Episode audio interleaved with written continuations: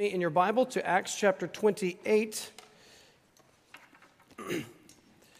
For those who have been paying close attention, we are drawing unbelievably close to the end of the book of Acts. Some of you were not sure, would we make it to the end of Acts? But we have almost arrived. If planning goes the way I'm hoping, we will finish next Sunday the book of Acts after about a year and a half or so in the book, and it has been a, a wonderful book to study. Kind of gives the, the structure of really the New Testament church, and a lot of the New Testament letters find their way around uh, some of the events in the book of Acts. I'm going to read the passage at least twice really through today. I'm going to read it once right now, and I'm going to do so with the help of a map just because there's, it's just hard to follow some of these, uh, some of the movings from place to place if you're not familiar with the names of these cities and locations. Uh, and so uh, we will, if you look up at the screen just for a moment, uh, this is the journey that Paul started uh, on a week and oh, two weeks ago, and uh, Paul made his way from Caesarea near Jerusalem uh, north of Cyprus, across the Mediterranean Sea. They went down under Crete. They were going to spend the winter on Crete. That was Paul's thought. He thought it would be safer, but instead they risked it. And uh, as they began traveling again, they got into a two week long storm on the Mediterranean Sea.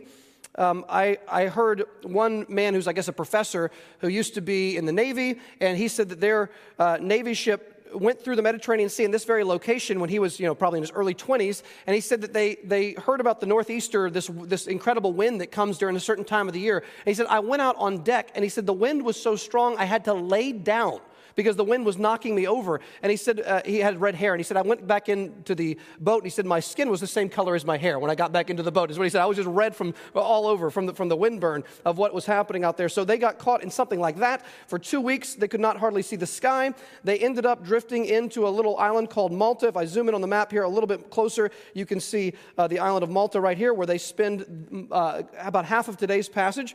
And then somewhere in, perhaps in mid February, somewhere in that range, they find it safe enough to head up, and you can see here where they're going to go. So we'll, we'll see that they're going to go to Syracuse, which is right here, and then they head to Rhegium, and then they make their way up to, I believe it's pronounced Puteoli, and then they head up closer and eventually get to Rome. So that's the traveling of today's passage. And let's read the text uh, here, Acts chapter 28, verses 1 through 16. This is the word of the Lord. After we were brought safely through, we then learned that the island was called Malta. The native people showed us unusual kindness, for they kindled a fire and welcomed us all, because it had begun to rain and was cold. When Paul had gathered a bundle of sticks and put them on the fire, a viper came out because of the heat and fastened on his hand. When the native people saw the creature hanging from his hand, they said to one another, No doubt this man is a murderer. Though he has escaped from the sea, justice has not allowed him to live. He, however, shook off the creature into the fire and suffered no harm. They were waiting for him to swell up or suddenly fall down dead, but when they had waited a long time and saw no misfortune come to him, they changed their minds and said that he was a god. Gotta love that. Okay, verse 7. Not the only time that's happened to Paul, if you remember in the book of Acts, that he's been mistaken for a god. Uh, verse 7, he doesn't like that. Verse 7, now in the neighborhood of, the, of that place were lands belonging to the chief man of the island named Publius who received us and entertained us hospitably for three days. It happened that the father of Publius lay sick with fever and dysentery. And Paul visited him and prayed, and putting his hands on him, healed him. And when this had taken place, the rest of the people on the island who had diseases also came and were cured.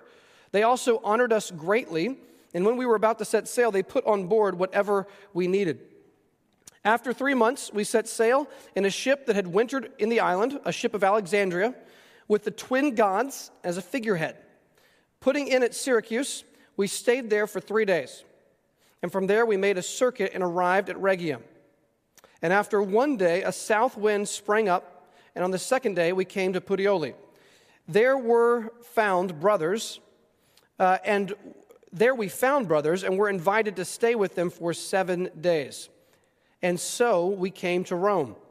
And the brothers there, when they heard about us, came as far as the Forum of Appius and three, three taverns to meet us. On seeing them, Paul thanked God and took courage. And when we came into Rome, Paul was allowed to stay by himself with the soldier who guarded him. Okay, uh, that, we're going to look at this passage today in three points. I've, I've titled the sermon today, uh, From Malta to Rome Common Grace and Christian Kindness. Common Grace and Christian Kindness. There are three points the passage breaks into. Uh, verses 1 through 11 is Paul and the Maltan natives. Paul and the Maltan natives. Number 2, verses 12 to 15, is Paul and the Roman saints. And the last verse, verse 16, is Paul and the Roman soldiers. We will start with uh, verses 1 through 11, Paul and the Maltan natives. I'm going to begin rereading our text back in verse 1. After we were brought safely through, we then learned that the island was called Malta. The native people showed us unusual kindness, for they kindled a fire and welcomed us all because it had begun to rain and was cold. Now, when I first read through this passage, I just wasn't sure what I was going to say about some of this. I thought, how, how do you turn this into a sermon exactly? And then, as so often happens with teaching, and many of you know this from different, if you've led a Bible study or anything like that, sometimes you'll get your assigned passage and you read it with great excitement, and then you read it, you go, I know this is the Word of God, I know this is really good. I don't quite know what to say about it. And then what, what, what many of you have had this experience where you, you have to sort of sit on this thing. You, you, you, you, you, you sort of have it almost like a, a Hall's cough drop, right? When you got a cough, you sort of just place it in your mind and you just sort of let it sit there for a while. And over time, the text begins to sort of diffuse through your mind and your imagination. And before long, day three, you start to see things that you did not see in day one of the passage when you're first looking at the passage. And before long, you start to see a lot of very interesting topics. And uh, that is one of the great things about meditating on Scripture. So, this is not really a point from the passage, it's more just a point about this passage in general, or the Bible in general. When we study the Bible, let us not read too quickly the Bible. I, I, understand there, there, there, is, there is a thing to be said for reading large part, portions of the Bible in a single sitting. There are times where it is just great to sit down and say, I'm going to read the first 22 chapters of Genesis today, and you can go for it okay? That may not be an everyday experience, but there's a time to read large portions of the Bible in one sitting to get the overall 30,000 foot view in the airplane of this is the terrain of what's going on here, broadly speaking. But, and Scott said something along these lines in Sunday school, I do think that we need to, yes, have our devotional time with the Lord, but I think when possible, we need to try to carve out a half hour here, a half hour there, uh, where we can really just sit down if you're a coffee drinker, a cup of coffee might help you. Sit down with, with the Bible, maybe a good study Bible, a couple of study Bibles, or a commentary, and just sit down and spend a, a lengthy amount of time on a smaller amount of Scripture. Instead of maybe reading five chapters in a sitting, maybe just reading one chapter several times over the course of a week and letting that scripture begin to sort of have a control over you, begin to influence how you think. And I mean, how many of us have seen this? You start seeing things in the text that are, that are astonishing the longer you spend with it. So there's much to be said for meditating on God's word. Well, one thing we can think about in this passage is these, these native peoples. Uh, I believe the King James or, uh, translates it barbarians or something along those lines. Now, that, that's a literal translation from the Greek. Uh, it's where we get the word barbarian. It literally means someone who does not speak Greek and usually someone who is not as cultured in Greek culture. So, uh, a barbarian wasn't so much an insult as it was just saying someone who doesn't have the Greek culture or Greek language. And so, these natives on the island, it, it is it is it seems very likely that these are not in any way people who had exposure to even the Old Testament, perhaps much at all. They were not exposed to biblical Christianity. And Paul and his companions may be the very first Christians that they have ever met. Okay? So, what, what does that mean? Well, we learned several things here about God's common grace in the world. Common grace is a fascinating doctrine. The older I get as I've studied it, you know, the more I want to go back and study it more. I feel like I never have as strong a grasp on this doctrine as I would like. But there, there are two things. One is called common grace, and one is called general revelation. And these are things that are both accessible to non Christians. In fact, not just non Christians, they're accessible to people who have never heard the name Jesus once in their life. These are people who've never heard of John 3:16. They've never heard the statement, God is love. They've never heard any of these things. They have no exposure whatsoever to the Bible, and yet they still have access to general revelation, God's revelation to us through nature, through what has been made. And they also have access to God's common grace. Now, through God's common grace, human beings are not as evil as we could be. No human being is as evil as they could be. Now, I heard someone mention, I never thought about this actually until this week. A commentator mentioned this. Demons, when they fell, so you remember this before uh, Genesis 3, somewhere early in creation, God created, it seems as though perhaps billions, I don't know how many, hundreds of millions of angels. And Satan fell, and when he fell, he led many of the angels with him. Perhaps Revelation 12 is teaching that a third of the angels fell when a third of the stars fell with the, the ancient dragon. And when those angels fell, they became known as demons. Now, demons, along with Satan, when they fell, they became as evil as you can be. There is no common grace in the sense of there just there's a there, you know there, there's no there's no uh, even natural affection for human beings in demons. They only want what is spiritually and eternally destructive for all of us all the time. That is all they're after. And if they can give you riches to get it, they'll give it to you. If they can give you poverty to give it to you, they don't care. They just want your circumstances to come at you in such a way that you don't trust in Jesus or think of Jesus, but that you go another way. They are truly, totally corrupted in their sin. Now, unbelieving people, even people who've never heard the Bible, they can show true outward, at least, kindness to others. Here they treat Paul with unusual kindness and they kindle a fire for them. We're later told that Publius entertained them hospitably for three days, and we're told in verse 10 that they were honored greatly. And when they were about to set sail, they put on board whatever we needed. There's no mention of any of these people being believers. So, lest we be confused, this is a significant point that we need to remember. In the Bible, we are told that without faith, it is impossible to please God. Hebrews 11, I think it's verse 6. Without faith, it is impossible to please God. We must believe that God exists and we must believe that He rewards those who earnestly seek Him. We're also told in Romans that um, anything in our life that does not proceed from faith in Jesus is sin. I mean, just imagine the implications of statements like that. We're told in Romans 8 that those who are in the flesh, that is, unbelievers, we were all unbelievers at one point. Some of us, perhaps still in this very moment, are unbelievers, and we, we welcome you here to hear this very message. But we, we, we were all at one point in our flesh. Those who are in the flesh, we are told, cannot please God. Why? Because our sinful mind is hostile to God. It does not submit to God's law. Indeed, it cannot do so. So, we are not saying that these natives were honoring the Lord out of some sort of love for the Lord in these moments as they showed kindness. But they did have still God's common grace. So, common grace keeps us from being as bad as we could be, but it's not the same thing as the fruit of the Spirit and the fruit of the new birth. Does that make sense, this distinction here? So we, we should not be surprised. We should be, we should be thankful when unbelievers show us great kindness. There are so many ways you, your doctor may not be a believer. You may be at the hospital being treated, and the nurses and doctors may not be believers who are taking care of you. There is tremendous kindness that can be shown to us from the unbelieving world, and we should not ignore that. We should thank the Lord for that. In His common grace, that is something that the Lord so often gives. Let's see how Paul responds. Verse 3. When Paul had gathered a bundle of sticks and put them in the fire, a viper came out because of the heat and fastened on his hand. Now, I cannot read this without smiling. Listen, if it was me with my sinful tendencies, you've been at, okay, so can we just rewind the tape? If, if, if, Paul's flesh was in control here at this moment, just imagine, okay? So Paul goes to Jerusalem trying to do the right thing. A riot starts over something he did not do. He's falsely accused of something he did not do. He's arrested for no reason while he's being beaten for no reason. He then gets locked up. They're about to kill him, the people who won't eat for 40 days or whatever until they kill Paul. Paul gets shipped off to Caesarea by night with all the soldiers. He's in Caesarea for two years. Nobody will let him go, although there's no evidence against him. Finally, he gets a boat ride to Rome so he can go clear his case before Nero Caesar. He gets on the boat. No one listens to him when he offers sound advice. Instead, they go against Paul's advice. They go into a storm that lasts for two weeks. The storm, they almost nearly die.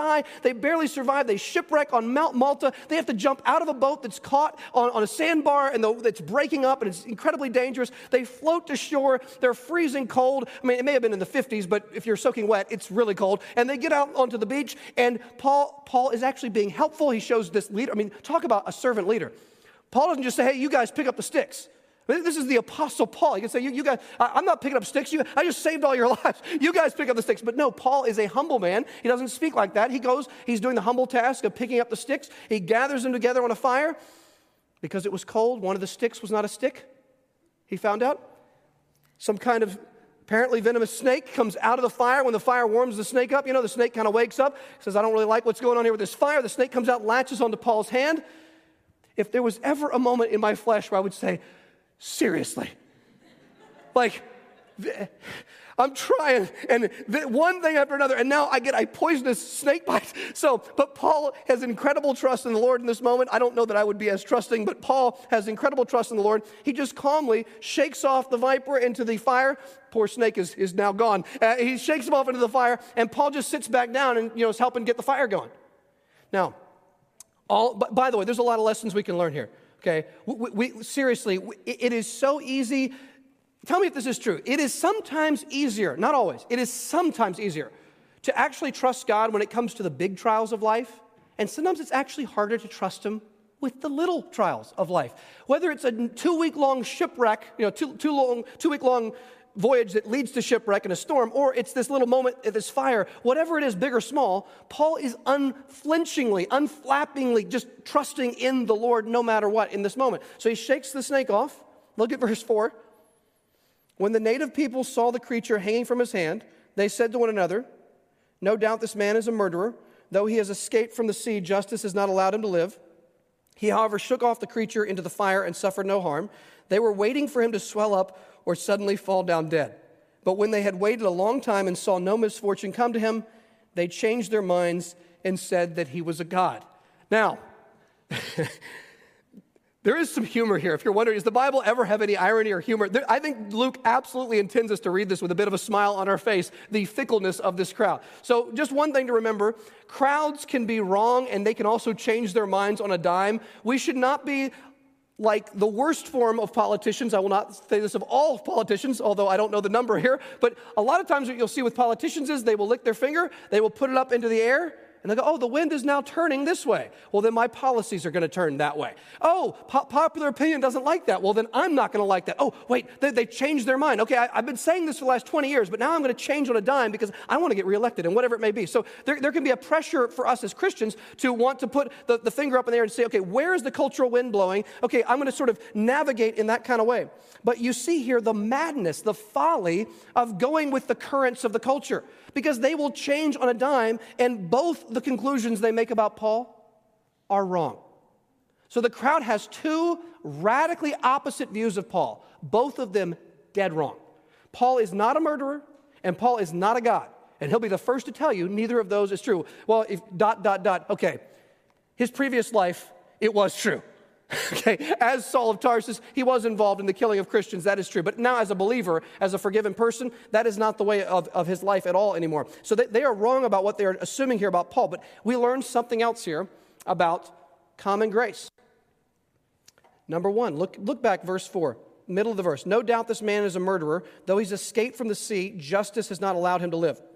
Now, justice here should probably be capitalized. I think most translations capitalize the word justice here, referring to a female god. I, th- I, believe she was the daughter of Zeus in Greek mythology. And if she would keep watch on who was doing right and wrong, and she would report back to her father Zeus, and then Zeus would come bring vengeance if you were disobeying. So the idea here is they have this pagan notion of justice, this god, this mythological being, uh, is, is after Paul. Now, as incredibly distorted as that view is, there is a distorted notion of something true, which you see in general revelation and common grace underneath their misunderstanding.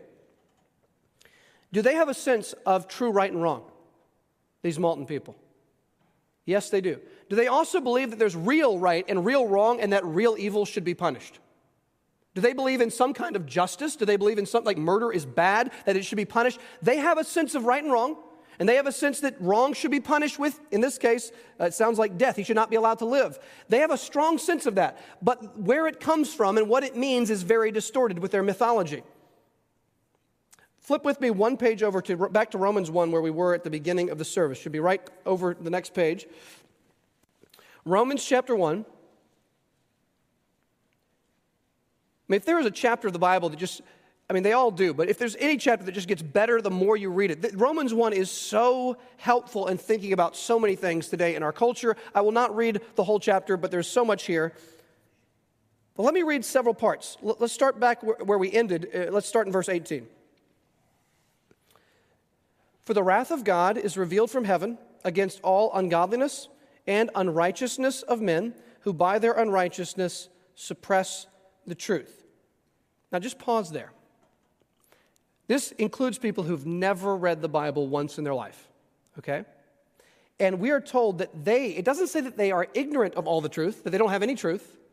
It says that there is a tendency to suppress and distort what is true, what they know is true deep down, because God has made them in his image. Verse 19 For what can be known about God is plain to them, because God has shown it to them.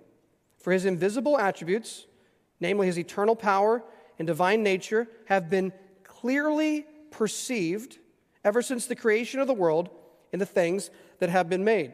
So they are without excuse. Why are they without excuse? Verse 21 keeps going. For although they knew God, they did not honor him as God or give thanks to him, but they became futile in their thinking, and their foolish hearts were darkened. Claiming to be wise, they became fools. Now, what is foolishness in the Bible? Verse 23. This is foolishness, and we've all done it.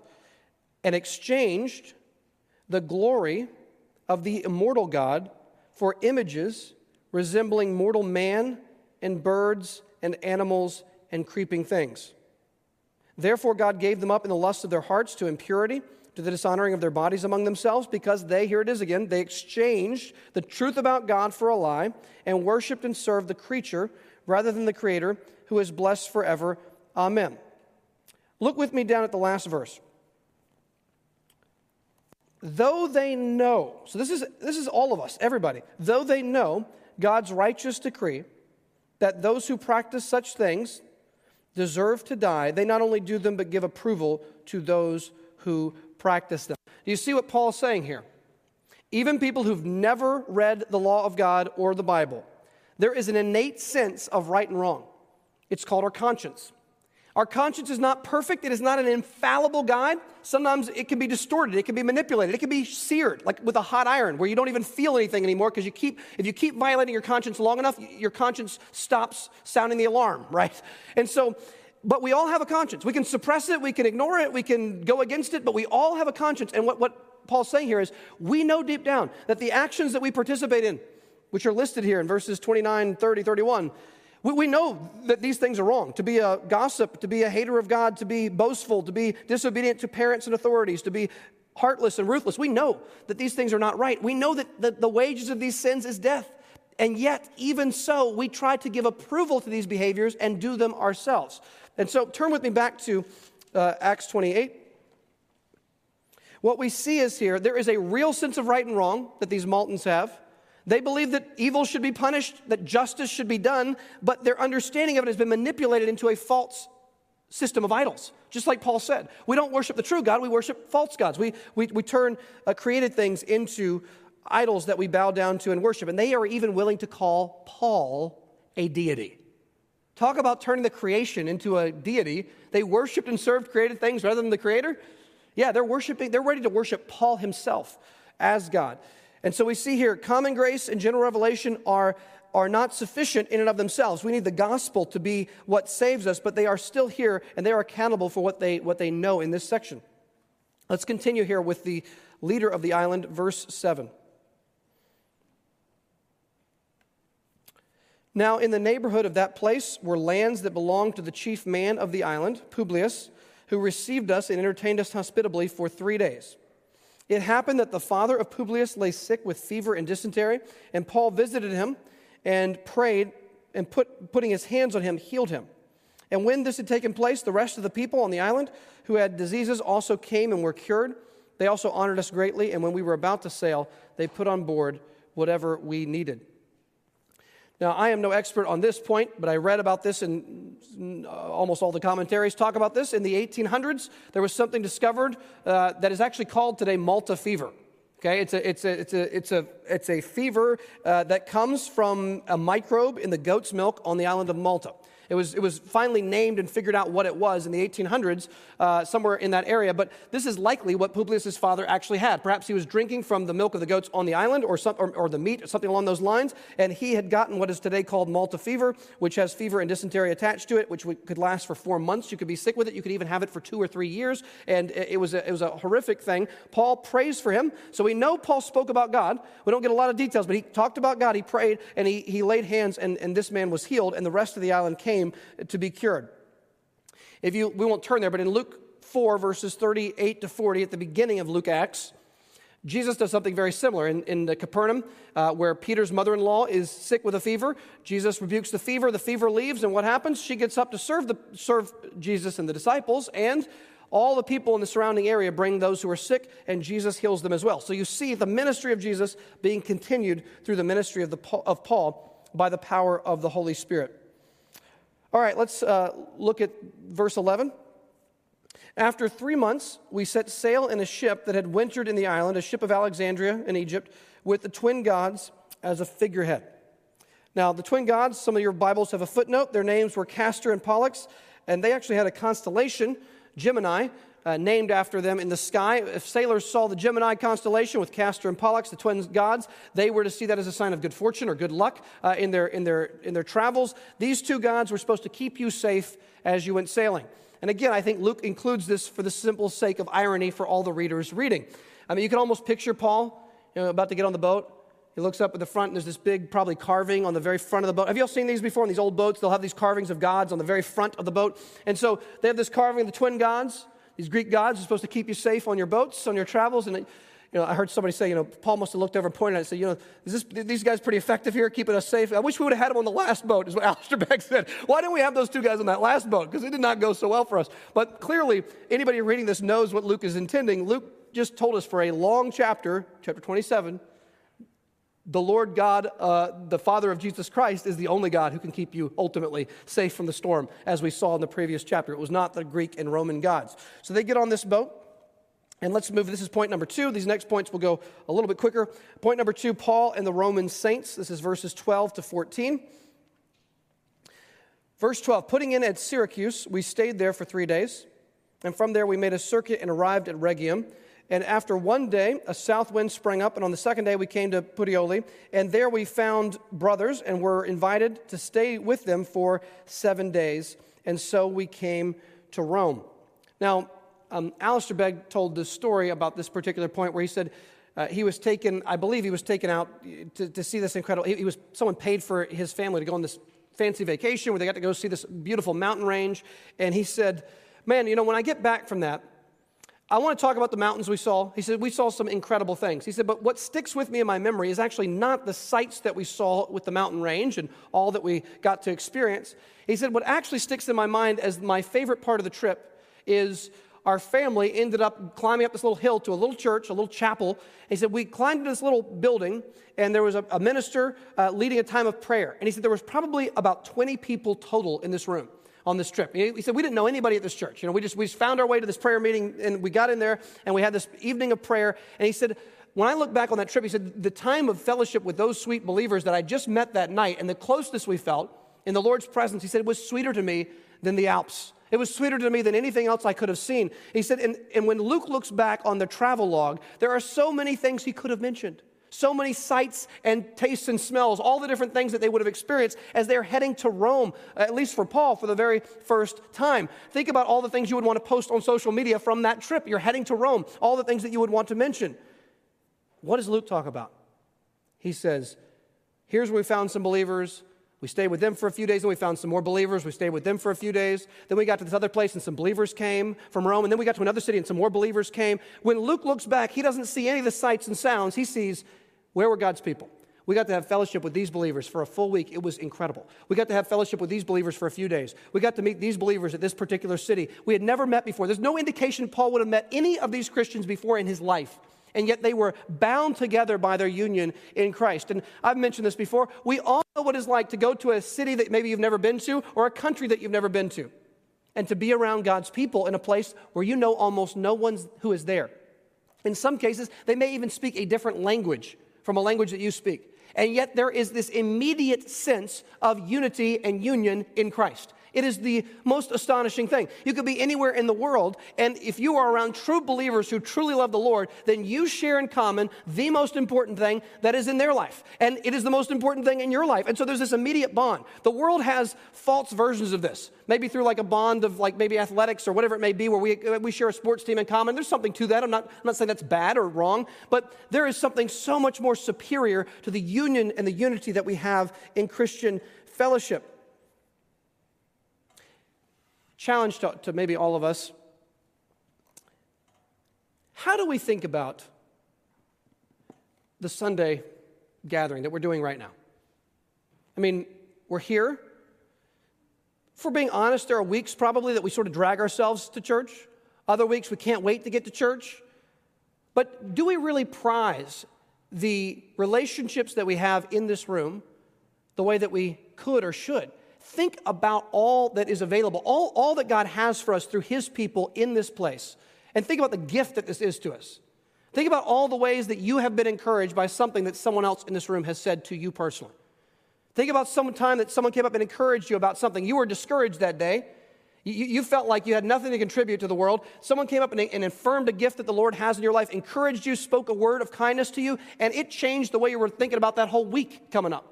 Think about someone who's prayed for you when you were going through a difficulty. You didn't even know they were praying for you. You find out later this person was praying for you as you went through a trial. And just think about the sense of fellowship that is there. How has the Lord already used words of encouragement, words of truth, speaking the truth in love, and the prayers of everyone here for one another in the last years since we have been a part of this church? I, I, I don't think we really understand sometimes the treasure that we have in the saints and in the people of God. Look with me here at uh, verse 15. The brothers there, when they heard about us, these are the brothers in Rome, came as far, far as the Forum of Appius and the three taverns to meet us. And on seeing them, Paul thanked God and took courage. Th- this verse unexpectedly stirred me up this week. I was moved several times reading this verse this week. It's kind of hard for me to explain. But the fact that it says Paul took courage, Paul was, I mean, he, he was human. And Paul had been through a lot. I mean, I know I've been kind of making a joke of some of that, but it's, it's not a joke. And Paul, Paul is making his way to Rome. This is what he knows. He's been through every kind of trial you can imagine for the last few years. Massive trials just a few weeks ago. He's heading to Rome, and he does not know, probably, how his letter to the Romans was received in the first place. He wrote that letter. He took off to Jerusalem. He was put in jail. I don't know that he knows fully how the Roman church has responded to what he wrote in that letter. So he's had three years to wonder.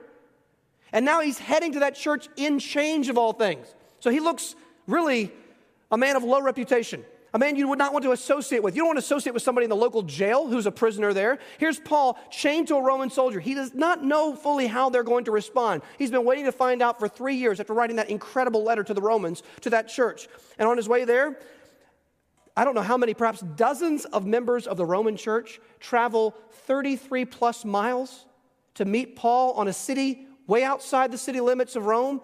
And when Paul saw them, it says he thanked God and took courage. That just he, he knew the Lord promised I was going to get here. And guess what? I got here. The Lord has kept his promise to me. And the people of Rome have received me well. Generally speaking, he was well received. There were some people who did not like Paul in Rome. We know from Philippians 1. We'll look at that in a moment. But he, he was generally well received by the believers there. And I think Paul was deeply encouraged. Look with me at the last point here. Number three, and this is just one verse, but I'm going to also look at Philippians 1. Uh, Paul and the Roman soldiers, verse 16. And when we came into Rome, Paul was allowed to stay by himself with the soldier who guarded him. Paul was allowed to stay by himself with the soldier who guarded him. Turn with me here to Philippians chapter 1, to your right. Philippians chapter 1. I really do feel like we are coming full circle at this moment. If you remember, about two years ago, we were in Philippians. We went through the book of Philippians, which takes place, as far as chronology goes, the book of Philippians is written during the last two verses of Acts. So, the, the last two verses of our chapter, when Paul's in house arrest, that's when he writes Philippians and a few other letters, okay? So, we're coming full circle back to this moment. Paul's chained to a Roman guard. And here's the, the last kind of point of application I want to make before we start moving towards communion. It would have been so easy for Paul to be living in either the future or the past in this moment because everything's slowed down for him in terms of his schedule, in terms of where, where he wants to be. He wants to be in Spain planting churches. Right now, he's chained to a Roman guard. But Paul does not get stuck. Now, listen here, this is, this is important.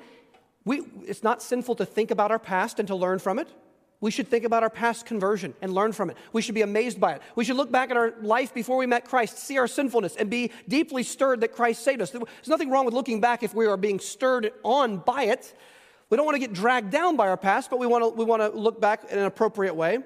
It's also not wrong to think about the future and to plan for the future. Paul certainly had done that. But if there's ever a temptation, it can be oftentimes to not want to live in the present moment. It is so easy to get caught up in what has happened or what will happen or what we want to have happen. And it can be so hard to actually love others in this moment, pray in this moment, seek God in this moment, not harden my heart in this moment. Today, if you hear his voice, do not harden your hearts. And Paul, in the moment where he is chained to a guard, seemingly frozen in terms of his schedule, here's what he writes. Here's how he's been handling that. Not only has he been, praying, look at verse 12 of Philippians 1, writing this from that imprisonment in Rome.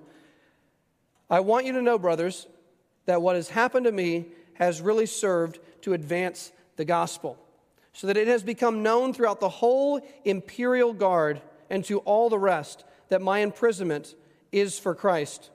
And most of the brothers, having become confident in the Lord by my imprisonment, are much more bold to speak the word without fear. Listen, I know we've covered this before. We talked about it in Philippians, but just listen again to this. I know you know it. Paul is chained to a guard. Commentators differ, but he was likely cycled with guards several times a day. So one guard chained to one of his arms, and then, or it could have been a leg, I'm not sure that, that detail's there. He's chained, and then they will switch out. So a guard will come every so many hours, and they'll switch out. And so Paul is sitting next to these guys. Probably a lot of them are in their 20s, and they're chained to Paul. And uh, as people have often said, we're not actually sure who was chained to who. Paul says, Oh, you're chained to me. I think you're, yeah, you're actually the one in captivity because you're going to get about next four hours of gospel, is what you're about to get, sir.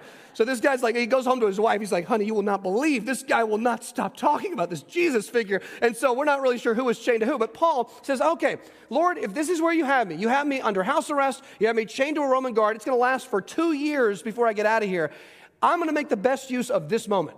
This is an inconvenient moment in my life, but guess what? There's a non Christian chained to me, and I'm going to give him a whole lot of gospel. And we are told that the entire Roman guard, the Praetorian guard, the, the entire imperial guard hears that his imprisonment was for the Messiah, Christ. They, they, they, all, all the guards knew. They would they'd get back and start, you know, gossiping, right? You know, the, the soldiers are back in the barracks somewhere, and they're going, man, did you have Paul last night? Yes. Oh, man, Paul. I don't know if the guy sleeps or not, but he's sitting there reading me these Old Testament these scriptures from the Hebrew God. He's telling me about their Messiah. And no doubt some of them came to know the Lord Jesus. If you look at the last section of the book of Philippians, look at the very end. I don't want to make too much out of this, but if you look at the last paragraph there, the verse 21 or so, greet every saint in Christ Jesus. The brothers who are with me greet you. All the saints greet you, especially those of Caesar's household. Maybe some of those were converted when Paul was there. I'm not sure. But Paul is at work trying to lead as many of them to Christ as he possibly can. Now, turn with me here to 1 Corinthians chapter 11.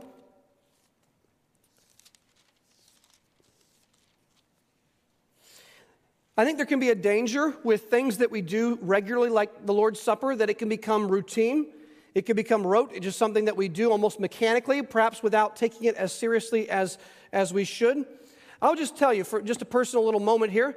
Uh, over the last two weeks or so, I, am not exactly sure why, but one aspect of the cross had, had really gripped me on several different days over the last two weeks. This thought gripped me. So, what is it that's motivating Paul's life? It's, it's Jesus, and it's most specifically this gospel, this gospel of Christ crucified for sinners. And the, the part of the cross that just has gotten me the last couple weeks is, is this nails were driven through Jesus' wrists and feet.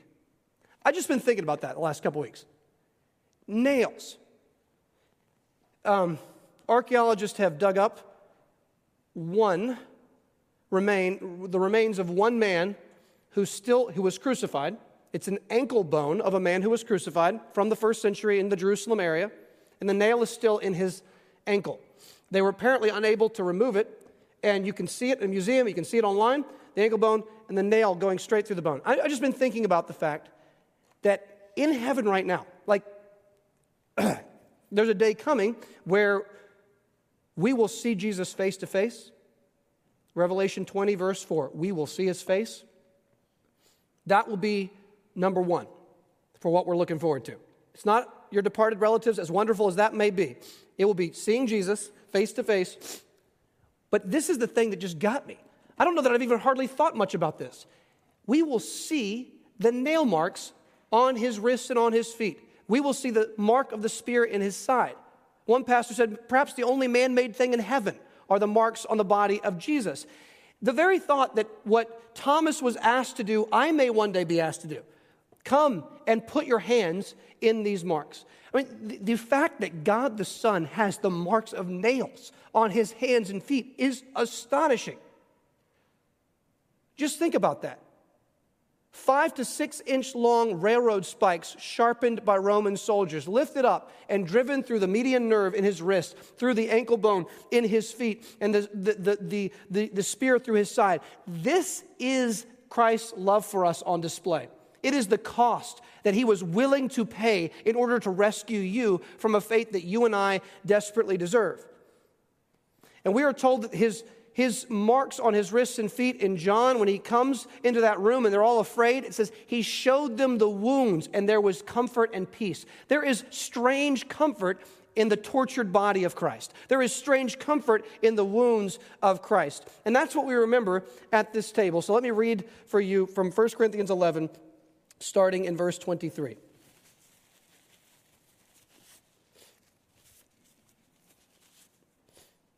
For I received from the Lord what I also delivered to you that the Lord Jesus, on the night when he was betrayed, took bread, and when he had given thanks, he broke it and said, This is my body, which is for you. Do this in remembrance of me. In the same way, he also took the cup after supper, saying, This cup is the new covenant in my blood. Do this as often as you drink it in remembrance of me. For as often as you drink this bread, as often as you eat this bread and drink this cup, you proclaim the Lord's death until he comes. Whoever therefore eats the bread or drinks the cup of the Lord in an unworthy manner will be guilty concerning the body and blood of the Lord. Let a person examine himself then, and so eat of the bread and drink of the cup.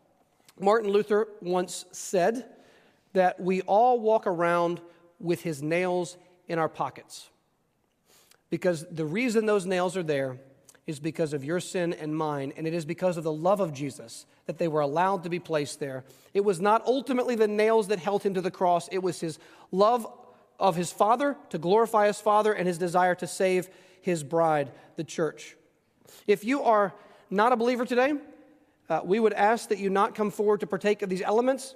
We would ask instead that even where you sit, that you would speak to the Lord and that you would ask Him to rescue you from yourself, that you would ask Him to save you from your sin because of what Christ has done on the cross to pay that penalty if we will trust Him. If you are a believer and you are not walking in deliberate, unrepentant sin, we would ask that you come forward after I'm done praying, that you would take of the elements and return to your seat, and that by so doing, you would be in your own heart.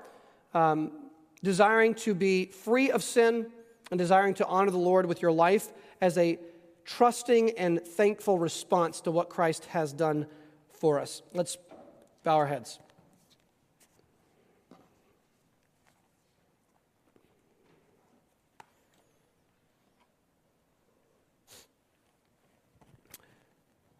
Lord Jesus, I do ask that, like Paul, we would love unbelievers, unbelievers who are extremely kind.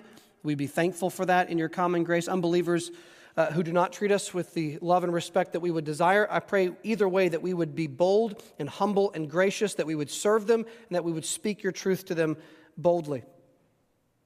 Lord, I thank you for the fellowship of other believers who have been ransomed from the futile ways inherited from our fathers with not with gold and silver, but with the precious blood of the Lamb, a lamb without spot or wrinkle or any blemish. And uh, God, I thank you that you have united us to each other because we are united in Christ, your Son. Help us to be bold with others, Lord. I, Lord Jesus, thank you that in this very moment, in this very moment, as you sit at the right hand of the Father, that the marks of the nails, the, the marks of the spear are still present and are still able to be seen.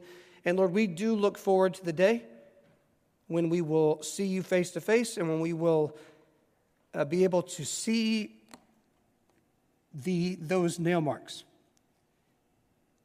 And Lord, I pray that you would uh, bless this time, that you would help us to repent of sin, that you would help us to live lives of holiness. And I pray you would be honored. I pray this in Jesus' name. Amen.